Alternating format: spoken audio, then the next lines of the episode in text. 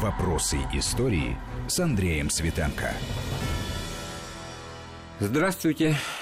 Международная неделя памяти жертв Холокоста проходит в эти дни. И приурочена она ко дню 27 января 1945 года, день освобождения концлагеря Освенцим советскими войсками. Мы поговорим о, об этой тяжелой, безусловной теме войны, геноциде еврейского народа с одним из руководителей Еврейского музея Центра толерантности в Москве, Олегом Меломедом. Олег Львович, приветствую вас. Добрый день. Ну вот э, давно уже вот сложилось такое ощущение у меня, что одно из главных с точки зрения боли, с точки зрения вот того совершенно антигуманного, бесчеловечного, что сделал э, фашистский режим, не просто развязав войну, в которой погибли э, десятки миллионов человек, это было сознательное, педантичное, такое циничное, усеянное всякого рода указаниями, объяснениями, аргументами уничтожение людей по национальному признаку. И это вот то, что сейчас одним исчерпывающим словом «Холокост» называется. Но все-таки одним этим словом не обойтись, надо раскрыть эти скобки, эти ужасные двери ада, в которые э, нацисты поместили и в концлагерях, и в гетто, и, и вообще всей практикой своей э, работы, в кавычках, миллионы людей. Ну, да, я согласен, тем более, что слово «Холокост» само по себе, оно не очень понятное, для большинства людей. Да? То есть, как бы... Вот если просто то... просить э, перевод дать, то, наверное, это катастрофа, да? Не совсем. Не совсем. Да, не совсем. Тут с терминологией тоже э, такая катастрофа. Это скорее дословный перевод с иврита. Да? То есть на иврите есть э, другое слово, и в исторической как бы, традиции, так сказать, израильской современной существует слово «шоа», да, это в прямом смысле катастрофа. Катастрофа европейского еврейства. А само слово «холокост», оно греческого происхождения, а, то есть это, так сказать, э, жертва всесожжения или всесожжения. И термин этот был применен к геноциду во время Второй мировой войны по отношению к еврейскому народу не сразу. Это произошло с легкой руки одного из еврейских писателей Эли Визеля, который в 1943 году э, таким образом обозначил уничтожение еврейского народа как бы по ассоциации с геноцидом армянского народа, да, который происходил э, несколькими десятилетиями. Ну, в период раньше. Первой мировой войны, 1915 да, год, год да. Османская империя. И, собственно говоря, первый Холокост это был Холокост армян. Это как бы тоже одна из таких больших достаточно проблем современной истории. Но мы ее сейчас Да, мы ее сейчас будем. не касаемся, ну вот, а э, как-то так получилось, что вот этот термин закрепился именно за э, геноцидом еврейского народа в 1943 -го года это так и происходит. Ну, все это вот не в один день э, было составлено, выработано в этих отравленных ядом нацизма головах. Начиналось-то, в общем, ну, как бы с выдавливания евреев в Германии ну, с приходом нацистов. Я вот думаю, этот первый что это... период надо тоже обозначить. Я думаю, что корни-то они лежат, на, на самом деле, еще до военной Германии, э, скажем так, еще до, до военной первой, до Первой мировой войны. А Первая мировая, она очень э, четко обозначила проблему э, кризиса государств, в первую очередь Германии, да, государств-участниц этой... Потерпевших поражение да. этой войне. И германский народ и, и некоторые его представители националистического толка... Искали виноватых. Конечно. И этих виноватых они нашли не сразу. Да? Но э, вина э, той как бы пресловутой пятой колонны, куда, э, так сказать, были причислены, конечно, и евреи, а, она постоянно эта тема возникала. Не они первые, не они последние, как говорится, но тут вот обычно начинают рассуждать, как же так, такая цивилизованная нация, такая образованная, подарившая миру, значит, целую плеяду философов, ученых, инженеров, ну, я не знаю, я там, думаю... и т.д. и т.п. И вдруг окунуться в такой бульварный, вульгарный и так далее антисемитизм, когда вот, значит, евреи виноваты во всем. Ну, Э, на самом-то деле, я думаю, что э, э, говорить, что вот нация, которая дала миру там великих композиторов и других деятелей культуры, это можно сказать о любой нации этого периода и, и, и раньше. О евреях тоже много говорят, что они дали миру Тору, то есть как бы Ветхий Завет, да, этическую религию и так далее. Но это никому не мешает уничтожать евреев и не мешало никому, сказать, с точки зрения достижения. Но это так напрямую не работает, к сожалению. Должны быть условия. Конечно. Ну, мы так, чтобы далеко вглубь истории или около ходить э, основных проблем, все таки вот с приходом нацистов к власти уже было понятно, что такая политика преследования людей по национальному признаку будет осуществляться. Ну, это было не сразу понятно не сразу. и не всем. Нет, далеко не сразу, потому что если мы посмотрим, как на это реагировала еврейская община Германии, которая была первая как бы, да, э, по времени э, столкнувшаяся с э, этой проблемой. Да, впоследствии уже в 30-е годы, скажем так, ближе к «Хрустальной ночи» уже начинает складываться определенная стилистика поведения нацистов по отношению к евреям. Да, то есть, как бы это уже громкие в голос обвинения внутри страны, да, то есть за пределы страны это еще не выходило, и и еще долгое время не будет выходить. Ну, одно дело создать атмосферу, посеять, сеять рознь. Но атмосфера – это одна из необходимых А другое дело вот законы, Нюрнбергские законы 1935 года, это уже, ну, что называется, да, реализация. Но, но это законы, которые стали возможны только потому, что была подготовлена почва. Если бы эти законы были просто в тишине приняты, то они бы... Напомните в двух словах, в чем их э, опасность Но была? Опасность заключалась в том, что э, э, как бы еще в своих дневниковых записях 19-21 года Гитлер пытается сформулировать проблему, еврейскую проблему. Он их обвиняет в том, что они являются, сказать, тот как бы вот этой пятой колонны, да, как бы, которые вредители. Евреи, получается, что они вредят специально. А, и народное тело. И народное тело, которое как бы не стремилось их Германии приютить, они все равно а, будут ее рассматривать как землю, из которой можно выкачивать средства. Конечно, а, те ограничения, которые сказать, вводились постепенно, они привели в конечном итоге к тому, что евреи стали просто открыты для любой э, ну, смотрите, агрессии. Если, да, более детально. Нюрнбергские законы 1935 года запрещали евреям находиться на государственной службе. Да? Да. Это вот уже что-то конкретное определенное, касается большого числа людей.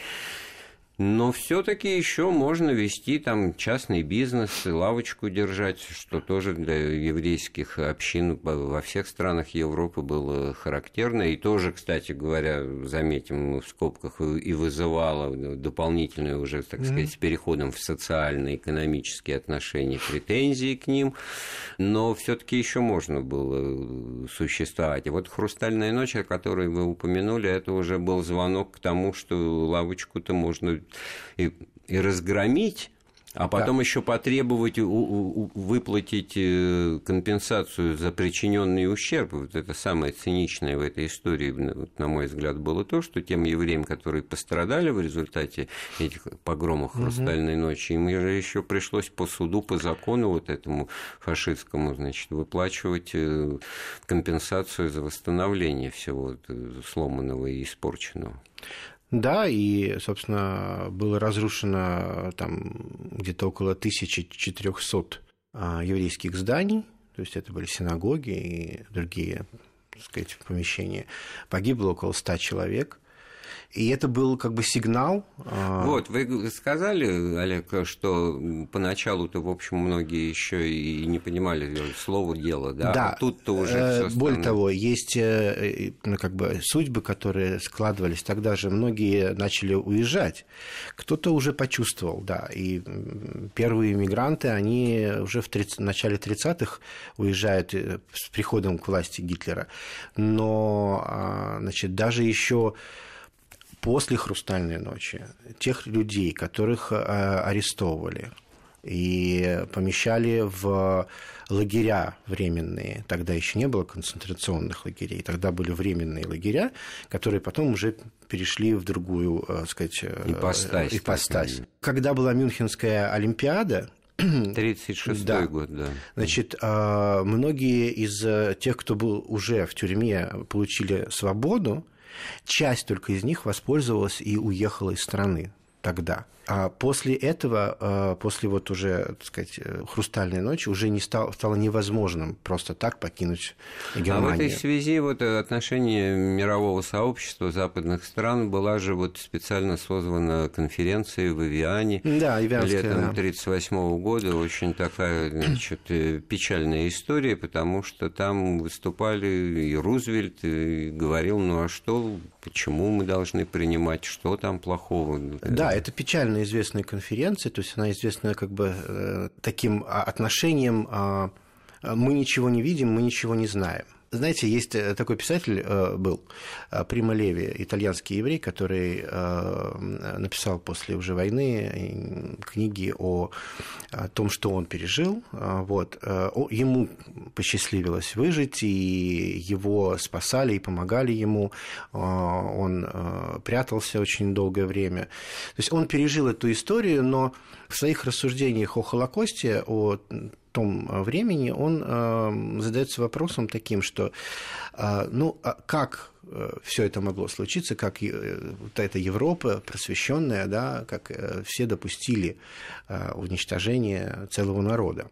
И потом он сам же отвечает на этот вопрос о том, ставя его таким образом, что ну а мы-то с вами сегодня в данном вот, вот в данный момент, да, что мы знаем о завтрашнем дне – да? То есть у нас есть какие-то предположения, да? есть какие-то... Но, э, Олег, что еще, э, еще печальнее? Не, не просто вот надежда на то, что все как-то, так сказать, будет нормально и представить себе э, катастрофу, но и отсутствие сопротивления и отсутствие помощи такой действенный, ответственный, ну, вот именно еще в зародышевый период этой. Мы сегодня можем это оценивать как-то по-своему, да, с точки зрения нашей сегодняшней морали. Э, политика того времени, они все были завязаны, да, все правительства сообщались друг с другом, и э, очень многие вещи, они были известны, но они не знали даже, как реагировать на них. Да? И... Ну, вот э, пример а, английского, британского отношения. Они беженцев, евреев, э, значит, э, покинувших фашистскую Германию, свозили на остров Мэн, тоже в такой значит, фильтрационный лагерь, промежуточный, временный. Ну, как бы говорят, кто его знает, может, это нацистские шпионы. Говорят, что им там плохо. Ну, вообще, это отдельная тема отношений между евреями и англичанами, в Палестину, Конечно. опять же, в ту же не пускали, ну, которая Тот же пароход была... «Эксодус», да, то есть, который так и не, никуда не смог причалить, и все люди погибли, да, то есть, как бы это можно, ну, как бы я не склонен, э, как бы, при, печатывать, э, сказать, за это э, будущих союзников, но, конечно, здесь проблем очень много, да, то есть их реакция на документальные свидетельства, она говорит о том, что они не хотели этого видеть. Я напоминаю, у нас в гостях директор экскурсионных программ Еврейского музея и Центра толерантности в Москве Олег Миломет. Мы в связи с Международной неделей памяти жертв Холокоста говорим об этой страшной, тяжелой теме уничтожения геноцида еврейского народа фашистами. Мы вернемся в студию через пару минут. Вопросы истории. Вопросы истории с Андреем Светенко. Мы вновь в студии Вести ФМ. У микрофона Андрей Светенко. У нас в гостях сегодня Олег Миломет, один из руководителей Еврейского музея и Центра толерантности в Москве. Накануне годовщины освобождения Освенцима советскими войсками 27 января 1945 года 1900 мы вспоминаем об этой кошмарной, ужасной странице истории человечества. Тут без привлечения сказать и с точки зрения жертв в одном Освенциме около полутора миллионов человек было уничтожено. А что вот ваш конкретно э, музей, в котором вы работаете, из себя представляет, какой вклад он вносит в то, чтобы сохранять э, эту память, и как вы вообще свою миссию и функцию видите? Наш музей, он достаточно большой, и когда меня спрашивают о том, не рано ли там детей приводить в этот музей, мне хочется как бы рассказать. Ну, том, потому что, что я только... вот я в Вашеме один раз да, был, но... чуть инфаркт не получил. Вот, это а это тоже... не Яд Вашем. Это не Яд Вашем, это музей, который посвящен истории еврейского народа в России. То есть это начиная с имперских времен, с раздела Польши, конец XVIII века, до сегодняшних дней. И, конечно, ну, с другой стороны, да, зал, посвященный войне и Холокосту, это самый большой зал нашего музея, но, тем не менее, у нас есть возможность рассказывать много чего но другого. в контексте, да, это история а, еврейской культуры, еврейского Да, народа. то есть мы хотим показать, не, наша миссия не только э, говорить о том, что э, происходило уничтожение еврейского народа во время войны, мы хотим говорить о совершенно многих других аспектах еврейской культуры и той почве, на которой она, э, сказать, видоизменялась и принимала принимала новые формы да, а, и это, конечно, вот в данном случае Россия. Такого музея больше нет, потому что более-менее все музеи затрагивают общую историю. Мы хотим как раз рассказывать о русской А вот с э, точки зрения истории. экспонатов, я как профессиональный историк-архивист, сразу мне в голову пришло, ведь подобно тому, как и картинная галерея всегда гордится чем-то эксклюзивным, чем-то оригинальным, тем, что есть только у нее, так и ваш музей, наверное, работает ну, в этом направлении? У, у нас, э, конечно, большая часть экспонатов это э, не совсем обычные экспонаты, это видео-аудиоматериалы, да, то есть это документальные материалы. С другой стороны, у нас есть и обычные э, экспонаты, предметы быта, культа и так далее. Но э, из тех экспонатов, которыми мы, наверное, э, гордимся, это э, есть несколько таких экспонатов, например, танк Т-34, который стоит в нашем музее в экспозиции э, а зала. А где он расположен, напомните, пожалуйста? Он э, в зале войны. Нет, сам музей. -то. А, сам музей. сам музей расположен на улице Образцова, 11, строение 1А. А, вот. И э, главный вход ну, с Сущевского переулка. Музееведение и архивоведение, они такие близкие, и как дисциплины, и как род деятельности. Но в этом смысле, конечно, музей это в первую очередь э, посмотреть, увидеть. Поэтому то, что вы говорите, аудио, видео или услышать да, материалы, это то, что работает, производит э, впечатление. В данном случае отпадает вопрос об эксклюзивности, но актуализируется вопрос о том, насколько это все умно, если угодно, выстроено, да, насколько это все глубоко и обоснованно, и какую это, так сказать, направленность имеет.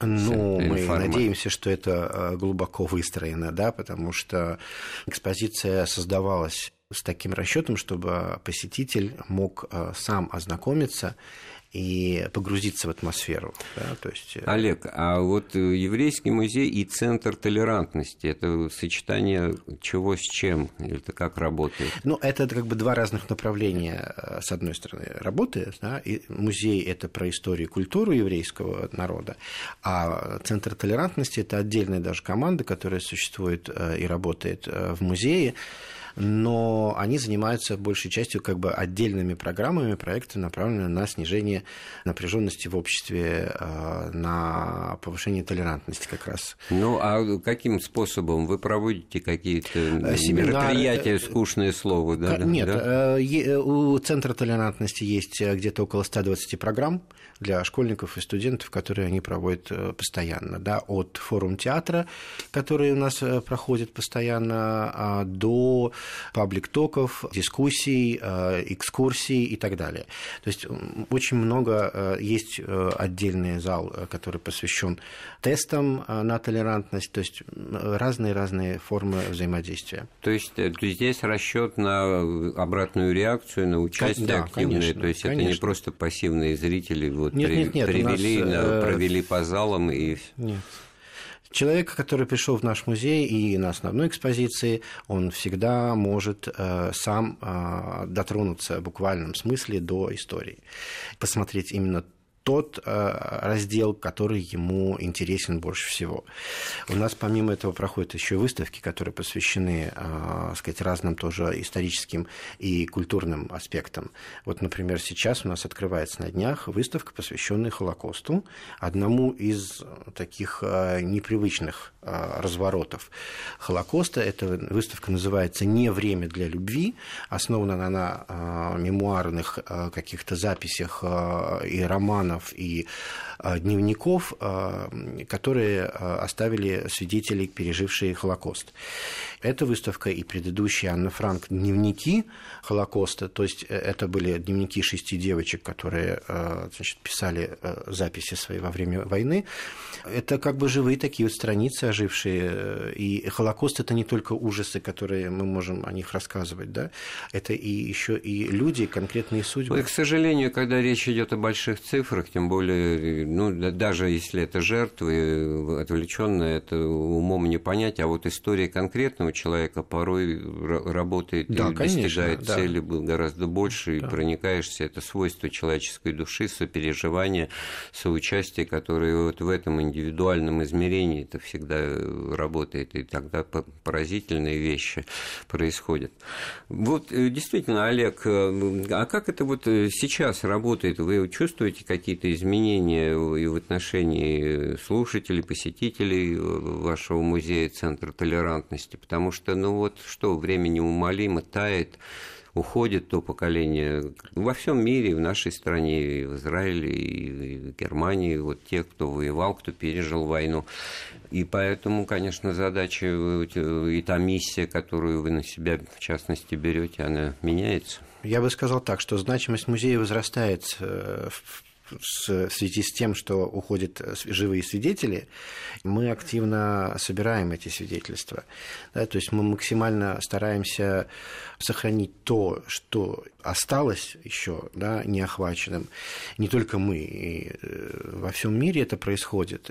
Тот же Стивен Спилберг, который создал свой э, сказать, огромный архив видеоинтервью, записей о Холокосте э, с пережившими часть материалов и находится у нас в музее для демонстрации. Вот это очень важное уточнение, потому что это то, что вот называется oral history, устная история.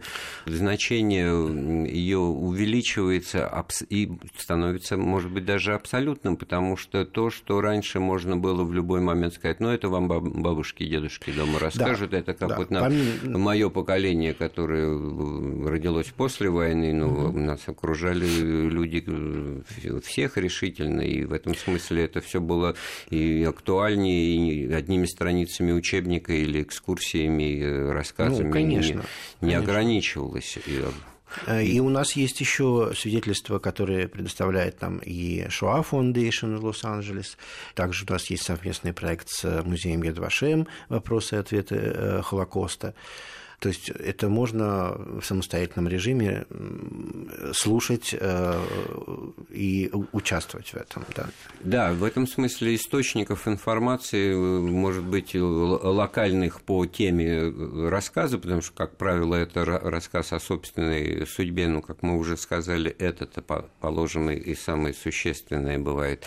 Их тысячи, да, и их надо собирать, хранить, потому что уже там через 10 лет это, это будет совсем невозможно делать. Накануне э, даты освобождения Освенцима советскими войсками в 1945 году мы вспоминаем об этой ужасной э, трагедии, Холокосте, концлагерях, и том, что действительно возникает некое... Это не противоречие, это, это действительно проблема восприятия. Вот как и стоит ли, особенно детям, особенно несовершеннолетним людям, как-то вот их привлекать, окунать вот в эти ужасы, демонстрируя их через кадры документальные, через экспонаты, архивные документы и музейные экспонаты. Вот как у вас вообще в этом смысле, какое ваше отношение и что можно сказать действительно об экспозиции, посвященном освобождению Освенцима в вашем музее?